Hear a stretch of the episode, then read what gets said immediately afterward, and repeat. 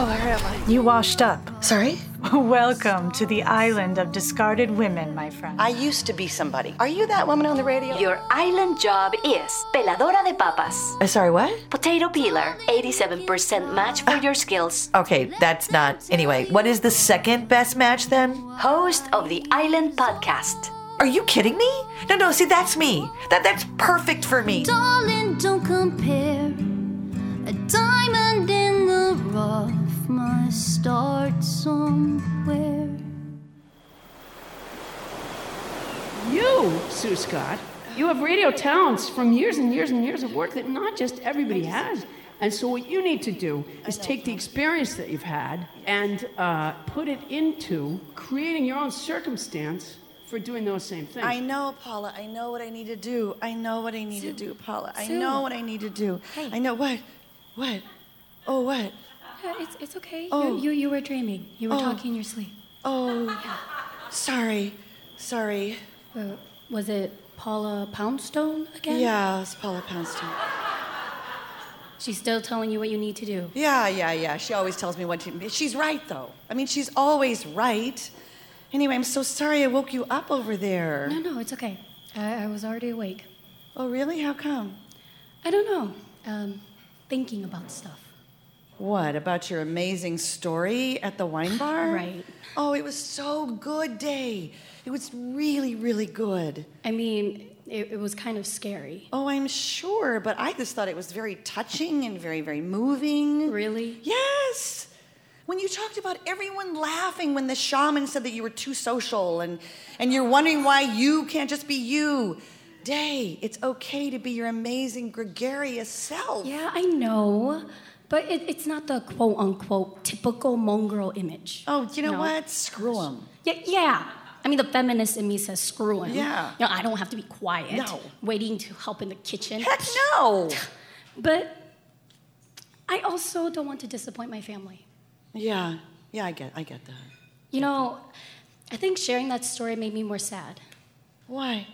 I don't know. You know, I, I'm here on this island and I didn't want to come here and I don't know how to leave. Mm-hmm. So, what good does it do to share those feelings here? Oh gosh, are you kidding me? Your courage to get up there and bury your soul is incredibly inspiring to me. I don't think I could get up there and be that honest. You set a very high bar, little one. Well, I'm just trying to find the confidence in my own confidence. Mm. Does that make sense? Uh, yeah. You still awake? Yeah, I, I'm, I'm thinking about that. Hmm. So, what's your story? I'm old. Oh my gosh, you are not. No, I am. I'm old. That's what they said. That's why I'm here. You're old. You're too old to be on public radio. Oh my God. Old people sound creepy and weird. it would be so no. disturbing to our listeners. Oh my God, if they had to endure your oh crappy ancient voice, they would just turn off their radios and stop renewing their sustaining membership. Sue, you're too silly. Stop. Away with you, they would say. Away with you to an island. You are banished. And never to return to bother us with your decrepit little lady voices. Oh, really? and your little dog, too. Oh, stop it. Sorry, I'm sorry. I got carried away. Actually, that was a pretty funny voice you just did. that was no funny voice, youngin'. That was the truth. Oh, I don't know. You know what? I feel like I'm in a box. Yeah. I mean, I'm just, I'm trying to be more myself these days. And Yeah. everyone's saying, no, no, no, you have to do your funny voices from the radio show. Uh-huh. That's why we love you. Uh-huh. So, what voices are you talking about? You know, you know, you know, Dwayne's mom and, Uh-huh. and sh- okay, okay, okay. I just, I just, I just saw what you just did there. Okay, I see. No, I see, no, I see. no. I'm Okay. asking for a real. You know, I never heard that show. Okay, you know, just, it's just different styles, you know, accents and ages. Okay. It's not that I don't like doing character voices and funny voices. Are you kidding me? I love them. It's just, I don't know, maybe I just want to try something else. All right.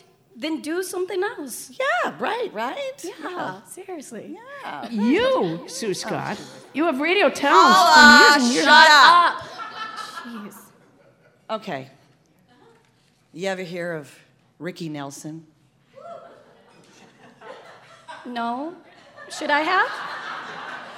Doesn't matter. Doesn't. You know what? You know what? You know what? Ask Miri sometime. I'll do that. I'll do that. Yeah. You know, we should probably go back to sleep. We have those auditions tomorrow for Nancy's play. Yeah, yeah, yeah. A cautionary tale in seven acts, where everyone asphyxiates on carbon emissions at the end of the play. The, end, of the world. Ah! Ram the airports! Ram the airports! Ah, it's-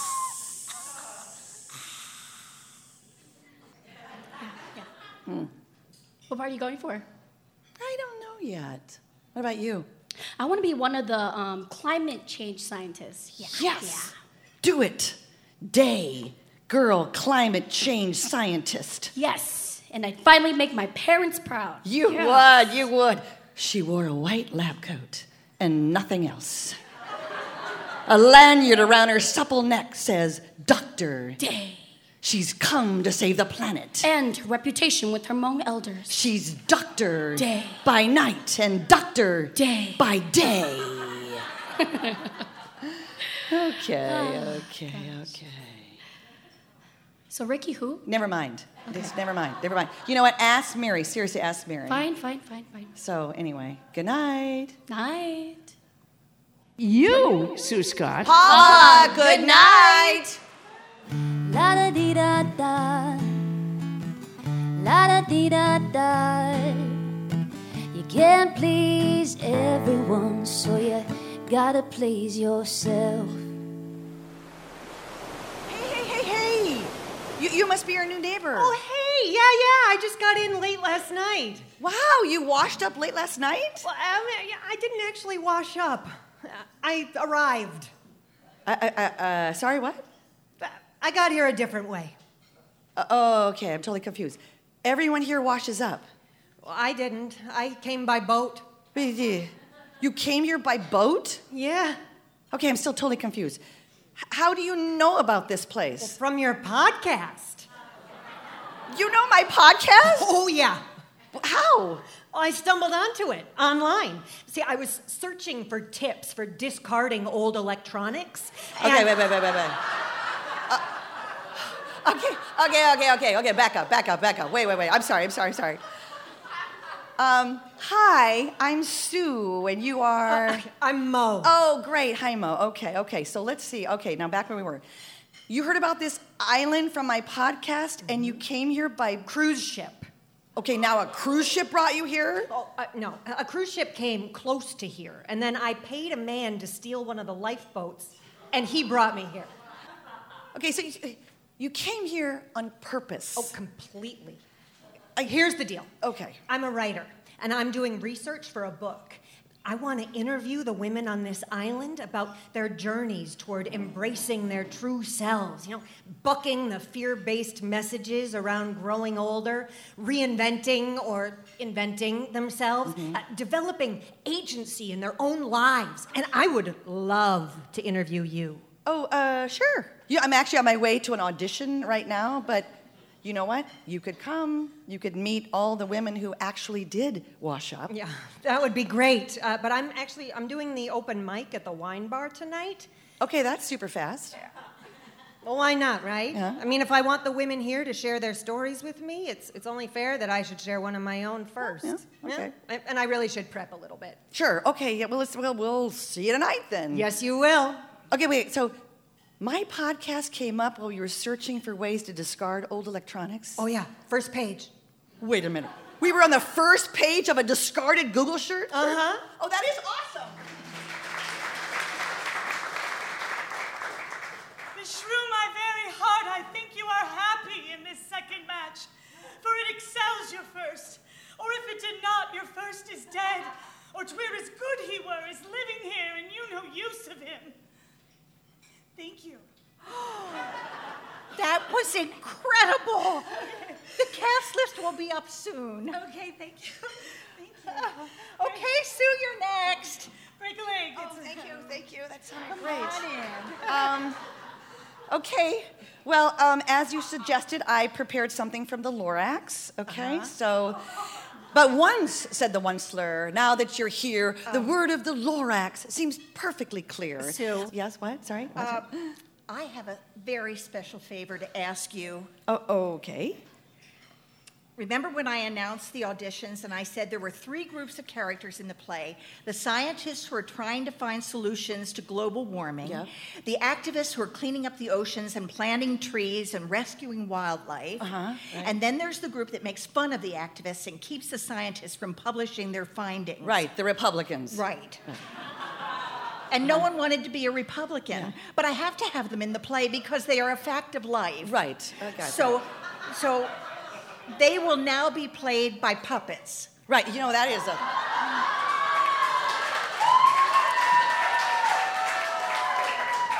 You know, that is such a great idea. Well, yeah. uh, Sue, I want you to be the voice of the lead Republican puppet. Oh, Nancy, no, I, I, I- I don't you want to do be. great voices, Sue. You're so gifted. No, but I want to play an activist. No one will see your face. My friends will be grossed out. You can wear a mask. Or an environmentalist. And a hat. We'll put you behind a curtain. I'm progressive. We won't have you in the program. We won't have a program. I'm on this planet. A gag order. No one will know it's you. Please, Sue.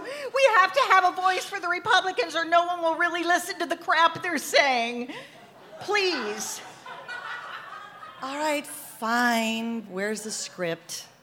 Yeah, just just look it over. All right, let's see here. Climate change is a Chinese hoax. Yeah. The Chinese invented global warming to make us less competitive. Uh-huh. We should open more coal mines and drill for oil in the ocean. There's pro, you know, and I can't even say this. Okay, really. now now now work with me. All right, all right, all right. Try it seductively, like a spy. Okay. Climate change is a Chinese hoax. The Chinese invented it to make us less competitive. Okay, okay, now now make it meaner. Climate change is a Chinese hoax. to make us less competitive. We need more coal. Oh, that's that's good. Okay. But uh, okay, let me hear it as though you're a condescending mom. Okay. Oh, honey, climate change is a Chinese hoax. Good. Now make it a man Climate change is a hoax. who's really old Climate change is a hoax. and he's got wooden teeth Climate change is a hoax. and they're loose Climate change and he is spits a lot. climate change is a hoax. The Chinese invented it to make us less competitive. We need more coal, more oil, and more blasting. We're drilling in the ocean. There are still profits to be made. That's it. That's the voice of the Republican puppet. Stupid. Oh my God! What a rush. All right, all right, all right. I guess I could play stupid.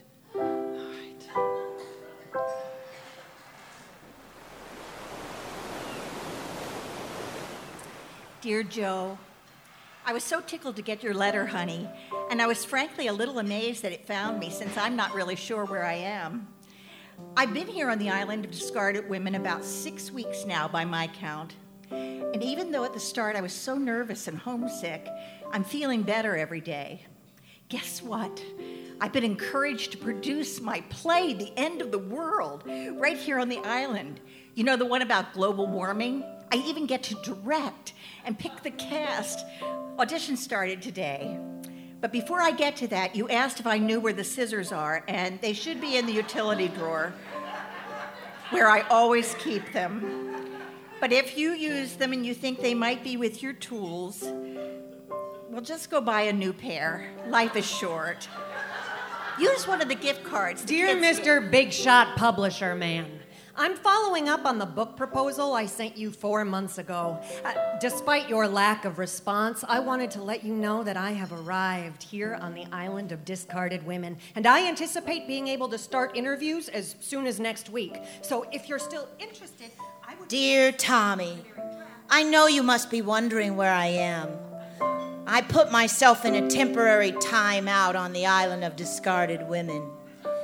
Please forgive my big, fat, angry black woman tantrum. I'm just so tired of hearing the word no. No, you didn't get the job. We've decided to go in a different direction. No, we can't pay you a living wage. We're paying everyone the same salary as the poodle, the five year old, and the guy who just graduated college. It's more equitable. But, you know, I, I also realize there are times when no is acceptable. Like last week when the waiter said, No, ma'am, I can't give you happy hour prices when it's not happy hour. Or even yesterday when I was told, No, Regina, your husband cannot have an all access pass to our secure building. I'm thinking this no business is a big problem. And I think it stems from me not being able to say no. I am the yes queen. I was saying yes before Shonda Rhimes wrote Year of Yes. Shonda, I look forward to your next book. How I learned to say no and feel good about It. Dear too, it's odd being here. I shared my story the other night and I got such an amazing response. I just wish that those who I wanted to hear it could hear it. Like you. I want you to hear it. Actually, someone probably recorded it and put it on the internet, so you can try soundcloud.com slash IODW. It, it should be there. But you know, I miss you. And I wish you were here because I could really use your support right now. But that's okay. I, I know you're probably at home watching basketball, but you know, if you miss me, I'll be here Joe, I am so thrilled that you're finally making progress on your lifelong dream to build a real time machine. And absolutely, I would enjoy meeting Alexander the Great. But first, I want to see the future because you know how I worry about the planet. I figure if we travel in your machine to the year 2050 and we find the planet in better shape, the air and water cleaner, the ozone layer repaired, and the climate scientists doing their work, well, we'll know who's going to win the election next year. But if we travel to 2050 and the planet is gone, it means we'll know who's going to win the election next year. And then we will go see Alexander the Great. Dear Minnesota Public Radio, I would really appreciate it if you would stop sending me your member communications. I am no longer a member. I actually don't know how you found me, but I don't need the tote bags. I don't need the t shirts. I don't really need to hear from you ever again, truthfully.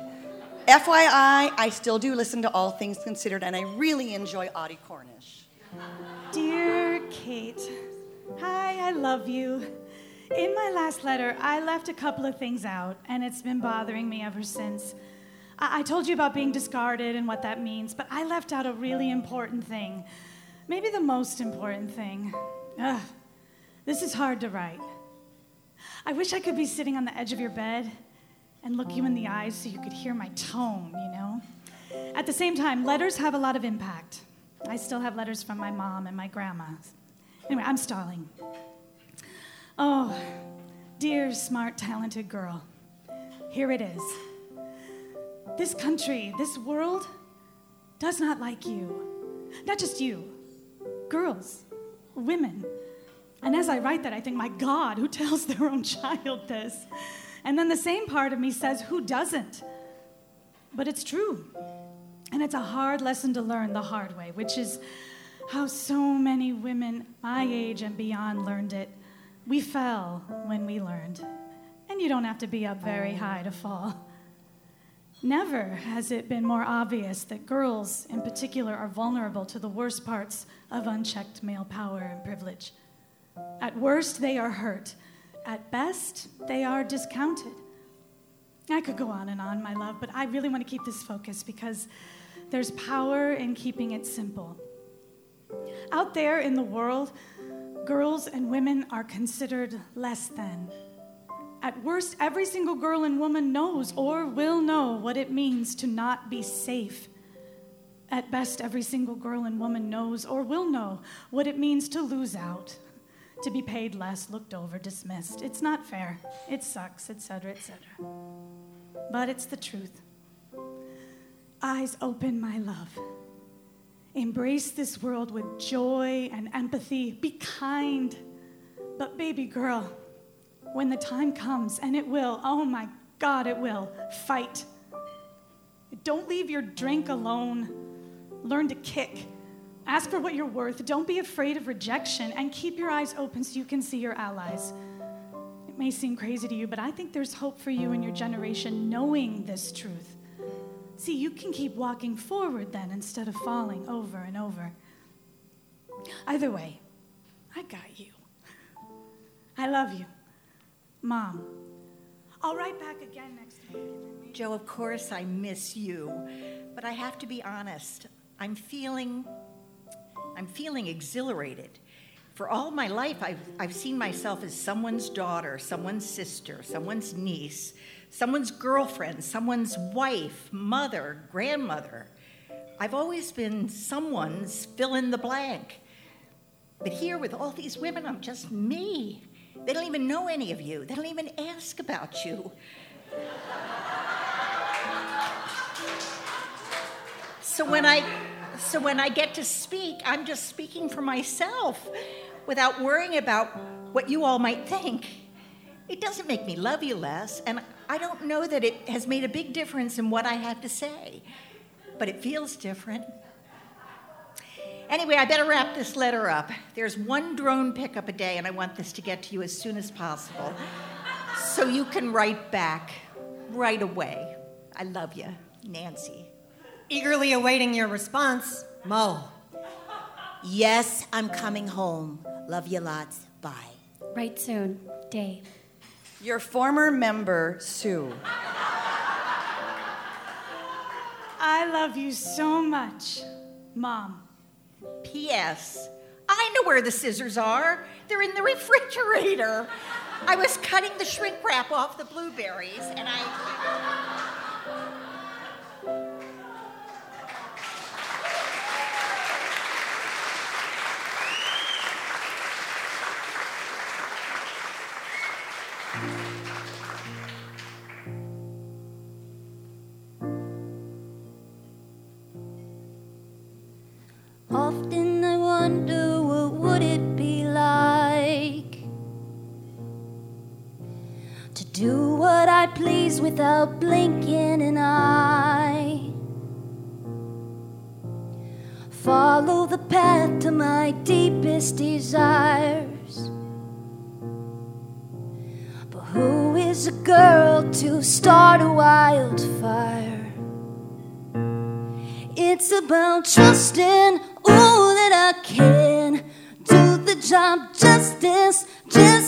a man.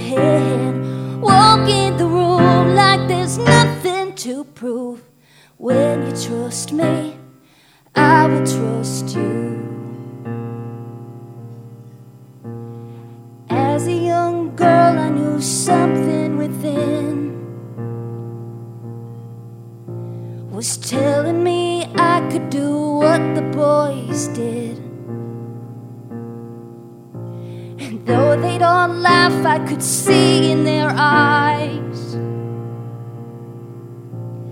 They were all scared where I'd go if I tried. It's about trusting, ooh, that I can do the job justice, just like a man.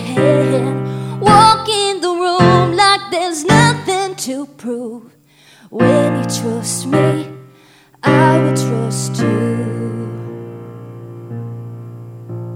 Believe when I say that he touched me that way. I'm not looking for pity, I felt enough shame. Call me an actor putting on a show. But I know what I know, and I know I said no. It's about trusting, ooh, that I can do the job justice, just like a man. Walk in the room like there's nothing to prove.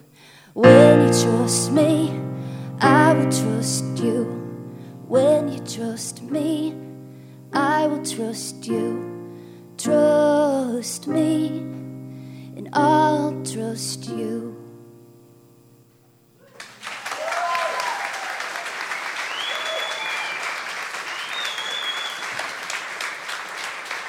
Zippy Lasky.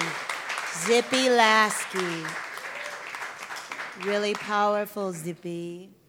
Okay, it's time for open mic. Yeah, yeah. Tonight at open mic, we have Mo. She just got to the island, but from what I understand, not by washing up. Oh, right. Mm, no, no. She looks good. Ah, she's dry. Mm. She didn't wash up. She arrived. Yeah. And she's here at open mic. Yeah, Mo. Mo, everybody. Thank you. Thank you. Well, you know, I'm new here and I am a writer, so I'm going to be asking a lot of you to share your stories with me over the next few months. So I thought it was only fair that I start by sharing one of my own first. So here goes. My silver strands started coming in in my late 20s, and I quickly settled into a rhythm of dyeing them every six weeks, then every four, then every three. I'd ensconce myself in the bathroom and rub chemicals on my head, giving into a low level anxiety about whether my roots were showing, resolved to keep the mask intact. Whenever I thought about just stopping, my anxieties got louder. Are you ready to look a decade older? You're a professional actor. Are you ready to never be cast again? Who knows what's even underneath all that color? What if it's hideous? But the vigilante justice of the Me Too movement finally buoyed me. As I watched women around the country muster up the courage to overthrow the demons of silence and submission, I was inspired to make a brave leap of my own. So at 36, I decided to grit my teeth and stop dyeing my hair. Stop living as if my primary value was as decoration. Stop participating in this ritual that I resent. I decided to stop believing that my worth is contingent on an appearance of youthfulness, or at least stop behaving as if it does. The growing out process was agonizing. The world's slowest transformation, like crossing the country by foot versus the easy plane ride of a dye job. The landscape morphs, oh, so slowly. No way out but through, as the line separating your dyed hair from your natural hair marches slowly down your scalp. the seasons change, and still you haven't arrived like serving out a sentence commensurate with the time you spent evading the truth. Now, the early months of bearing my roots were like the first tentative minutes on a nude beach. A constant cringe. I was sure everyone was looking at me. The ugly little band of salt and pepper straddling my part felt like a neon scarlet letter, advertising not wantonness, but worse, sloppiness a dereliction of the basic duties of womanhood. Now, the best I could do was assure everyone around me that I had donned the letter by choice, that, that I knew what I was doing, that I was making a point. But turning your body into a manifesto is uncomfortable, to say the least. One doesn't simply shrug off a lifetime of internalized gender norms. Our worlds and minds are steeped in them. The male gaze has been so powerful for so long that it doesn't require a man to wield it. It's the water we swim in, the gaze of the world, the criteria by which we're appraised and by which we appraise. Now, it's one thing for women to look around at the patriarchy outside of ourselves, right? One thing to draw a clean line between the oppressors and the oppressed, vow to turn the tables, right the wrongs, level the playing field, burn it all down. It's another thing entirely to uproot the tendrils that have taken root in our own minds, to begin to discern the oppressive voice that mm, sounds an awful lot like our own, to realize that the world outside has seeped slowly and steadily within. The first people in my life to define the rules and boundaries of femininity were all girls.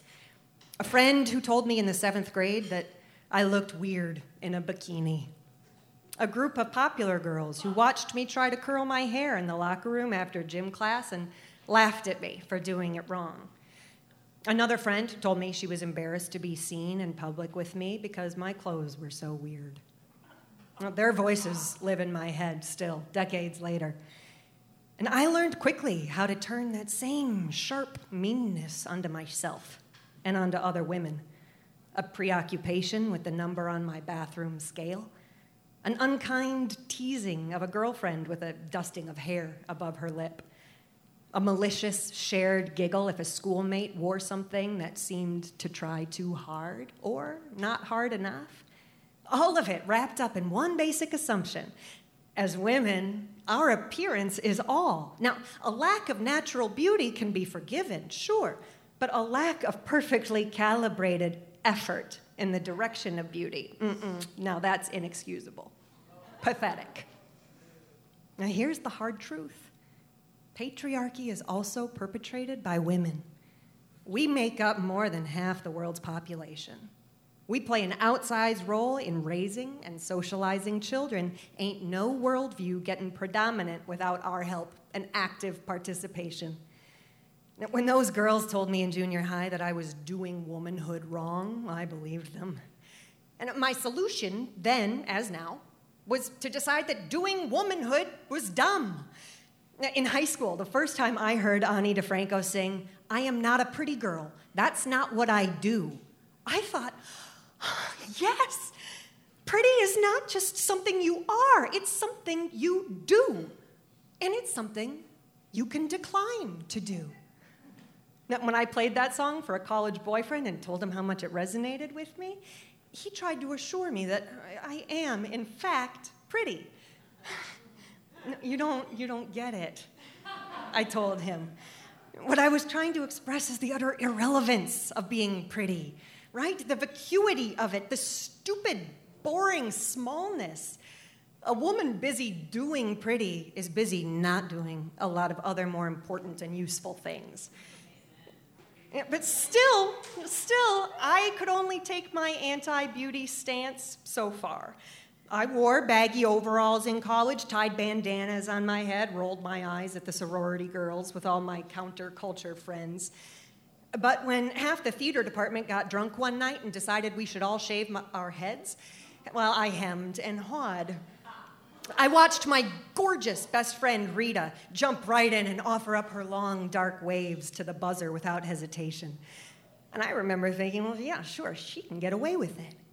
Rita was all symmetry and soaring cheekbones. Even with a shaved head, Rita would still be beautiful, it would only be more so. I would just be a lump of overalls and a couple of Polish jowls. I couldn't do it.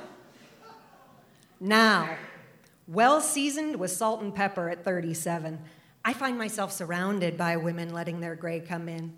I see them at the grocery store, jogging by me at the lake. To these women, I send the silent message Yes, I see you. You can do it. It feels like resistance and celebration and liberation, the modern day version of throwing our bras into a bonfire. Now, this is not to say that we need to abdicate the whole realm of beauty to be sufficiently woke. There are women who love the way they look with dyed hair. Hey, more power to them. And a red lip looks divine under a mane of silver. Beauty and its pursuit can be infused with great joy and creativity and expressiveness. It can be a terrific party. But a party that you resent but must attend every day isn't much of a party at all, right? That's just an unpaid job. Now, I have no illusions that my gray hair is going to vanquish the patriarchy, the one surrounding me or the one within. But this is how transformation happens inch by painful, beautiful, awkward, authentic inch. Thank you.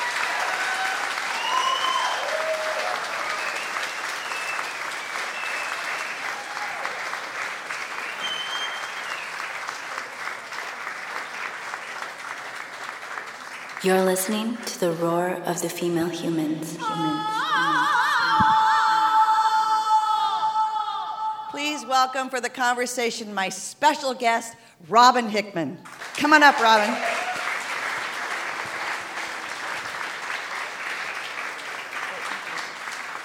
So, you are an artist, Yes. you are a civic activist, Yes.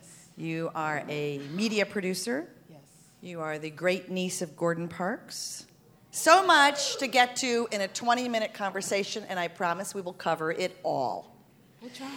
So, what I want to start with is your, um, your art and what you call your life's calling. You told me it was your life's calling. You create and you design soulful dolls. Yes. Please tell us what those soul, what your soulful dolls are. They're amazing. Well, I cannot create the soulful dolls or touch the souls that I've been called to touch without first, and if you will forgive me, I have to first always give honor to the Creator because I can't touch souls without doing that. Okay, thank and you. I have to first thank you because to be discarded, but then to create and gift us with a platform to that in which you have touched souls with this gift to us in this such a witty, artistic way, but then provide within this space and opportunity for others who have been discarded to, to speak their truth is amazing. Oh, thank you. There's a powerful no. Thank you. People don't do that. They just they just waddle in their discardedness and just you know and just stay there stuck.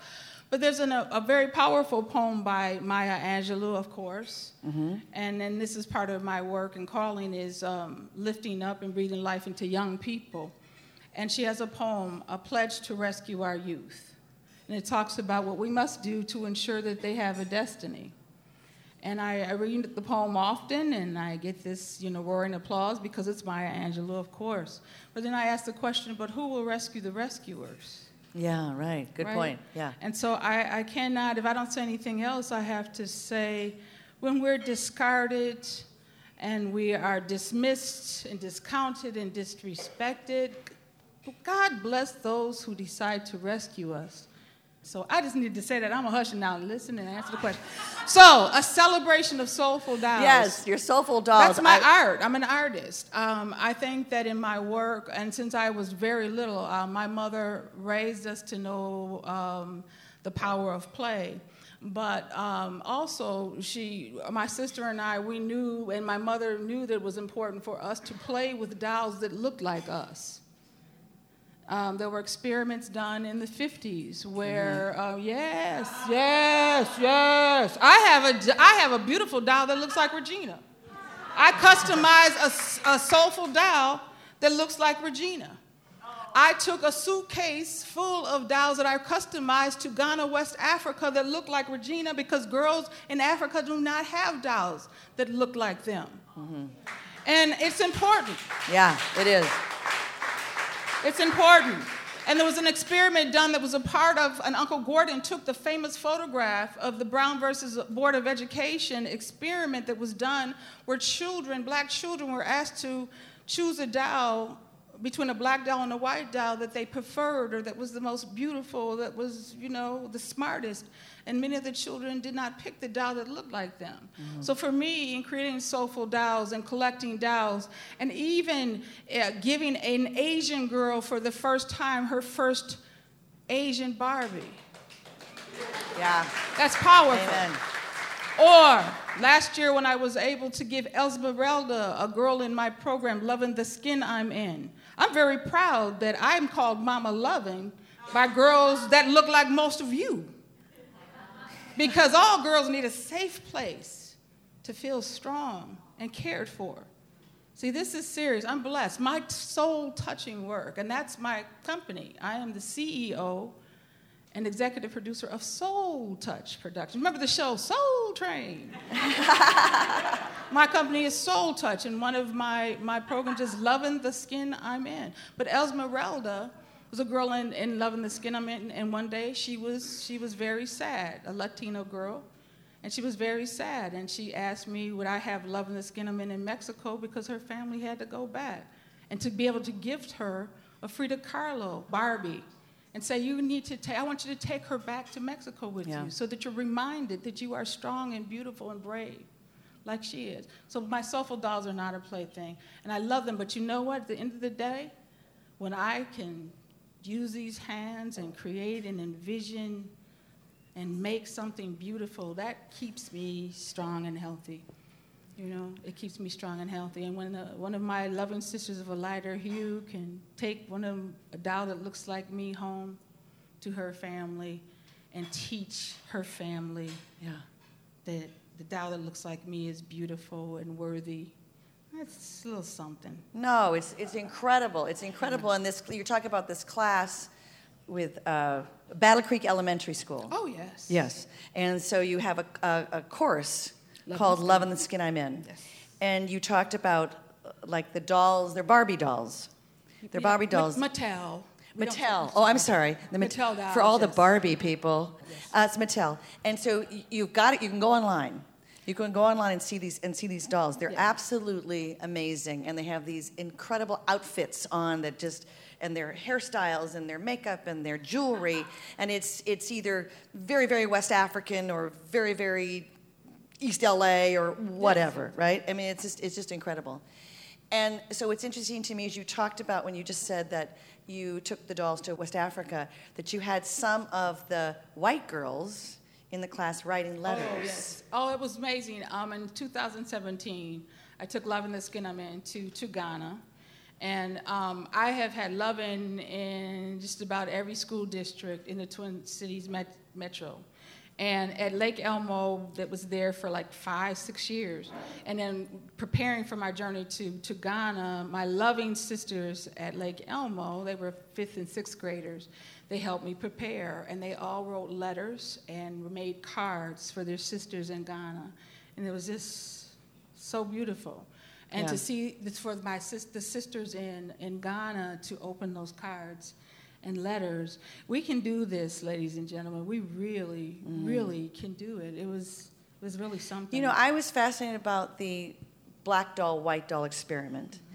And you just talked about that with Brown versus Board of Education. And um, it was actually first conducted by Kenneth and Mamie Clark. Absolutely. In the late 30s and 40s.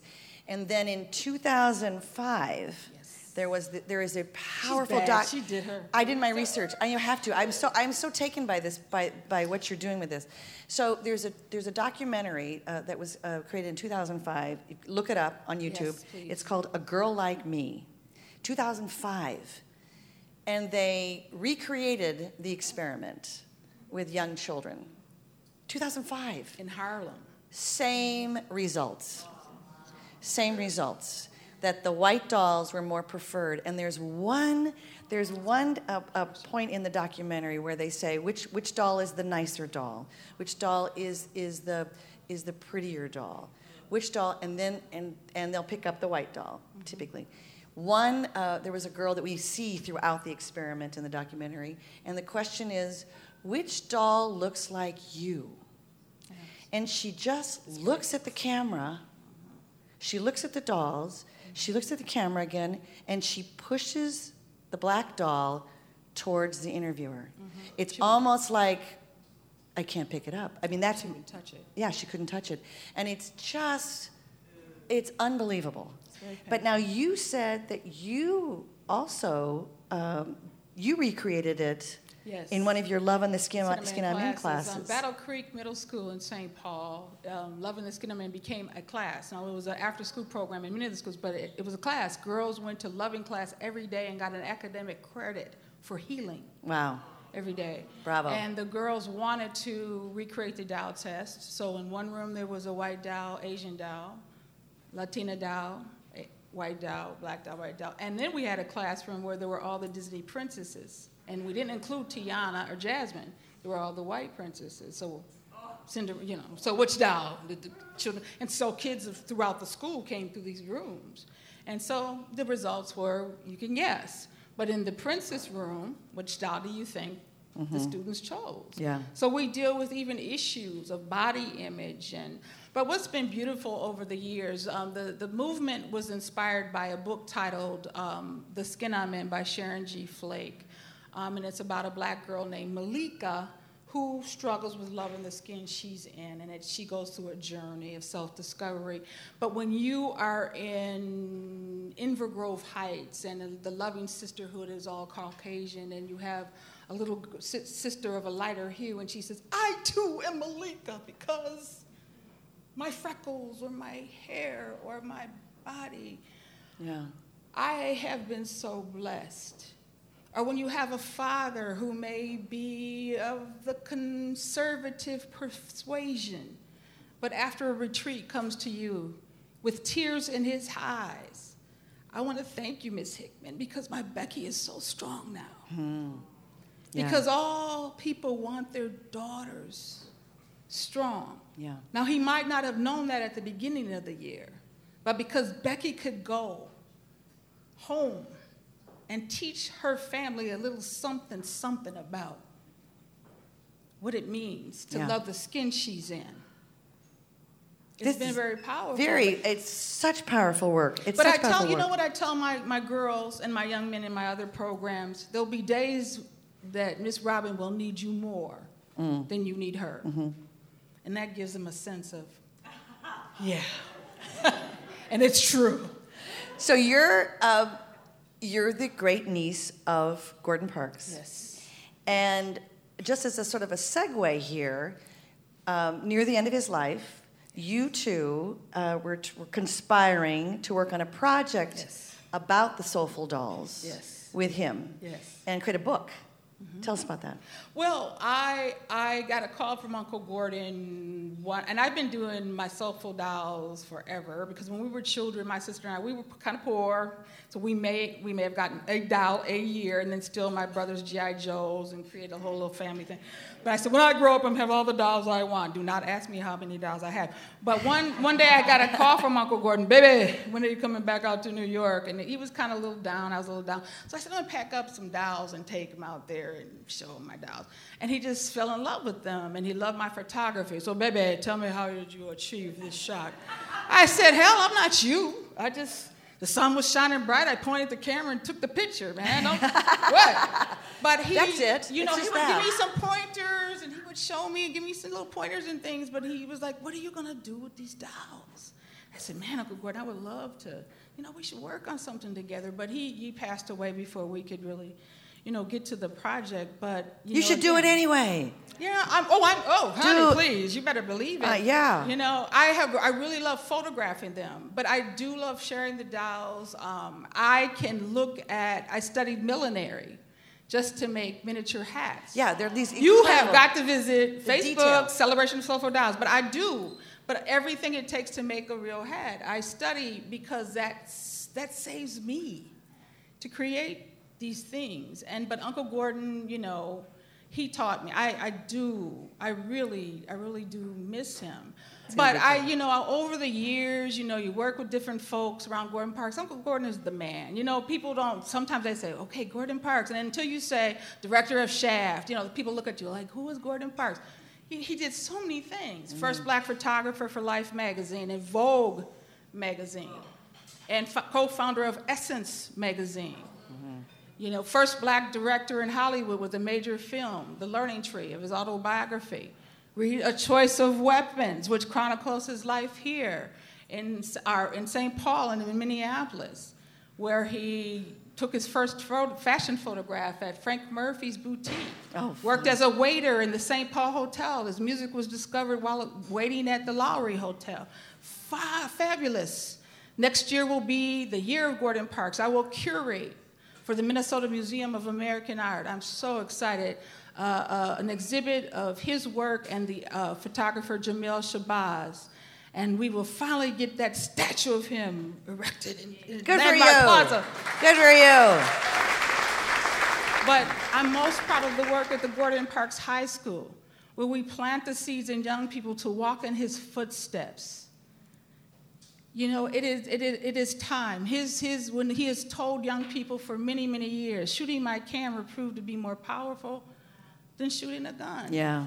And yeah. for such a time Amen. as this, Amen. Mhm.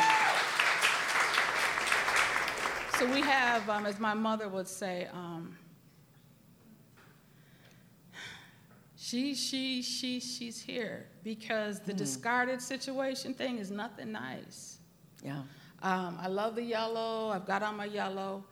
Um, you know, I lift her up. I have on yellow. Mama used to say, always keep something yellow close by. So that on days that are cloudy or when you're feeling a little depressed, look, to, look at that yellow and it remind you, it will remind you of the light of the sun. Remember, the sun is always behind the clouds. Yeah. You know, I share that with all of my students. And a young man who was in my class who was like in the gang life, you know, he was all through the three weeks of class, he was kind of hardcore. But on the last day of class, when he told me, what I took most from this class is what your mom said, you know, about that yellow.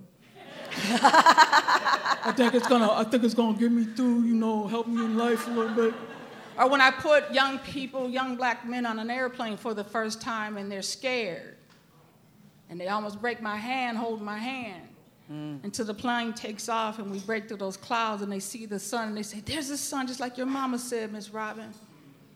You know, again, we can do this.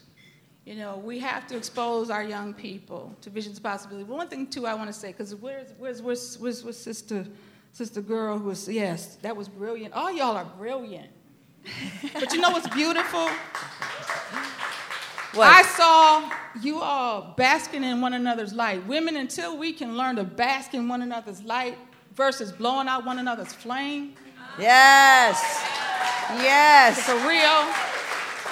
Well, you Yeah, you said you, you said uh, that you're you talked about changing the conversation and paying it forward. You did quote your mother, Yes, always. and and I love this. Uh, two things you said: be humble, but know your worth. yes, yes. And that is really powerful, I think. Be humble, but know your worth. And take your rightful place in the world. Yes, yes. And you are so doing that. Thank you, Robin. You are so doing that. Thank you, thank you, thank you. Thank you, Robin. Okay, well, that's our show. Thank you. Thank you to Robin Hickman one more time.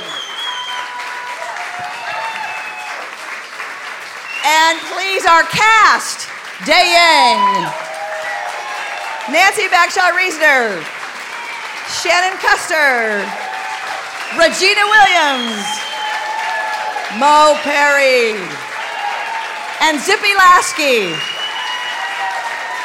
And tonight's episode was written by the entire cast.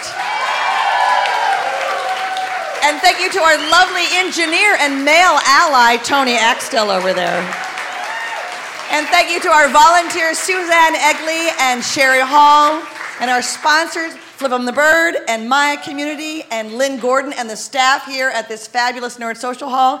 We will be back next month for another live Island of Discarded Women. Thank you. It's about trusting ooh that I do the job justice, just like a man. Walk in the room like there's nothing to prove. When you trust me, I will trust you. When you trust me,